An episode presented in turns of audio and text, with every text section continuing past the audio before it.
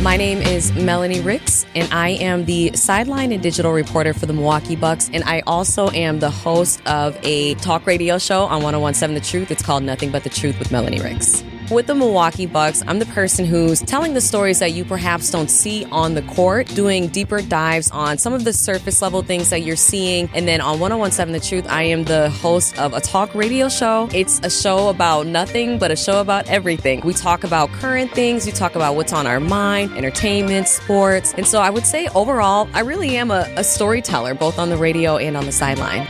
I think I'm somebody who makes sure stifled voices are heard. And I really do love to pick up on people's energy and like tell people's stories and talk about the things that us everyday folks go through. I love to actually give them a platform to express themselves and we get quite a bit of interaction. And so, yeah, I feel like I'm one of those people who helps give the community a platform to talk about what they want.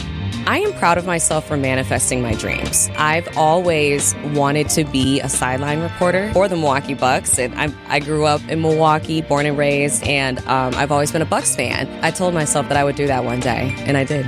To any of my Jack or Jill of all trades out there, believe in yourself. Thoughts do become things. I'm proof of that, and I've seen evidence of that. Understanding, knowing what your goals are. It's okay if you don't fully see the whole picture, but at least have an idea and work hard. Try to build connections wherever you go. People want to help good people. So if you're a good, kind person and you're putting good energy out there, I genuinely believe that the universe does reward that.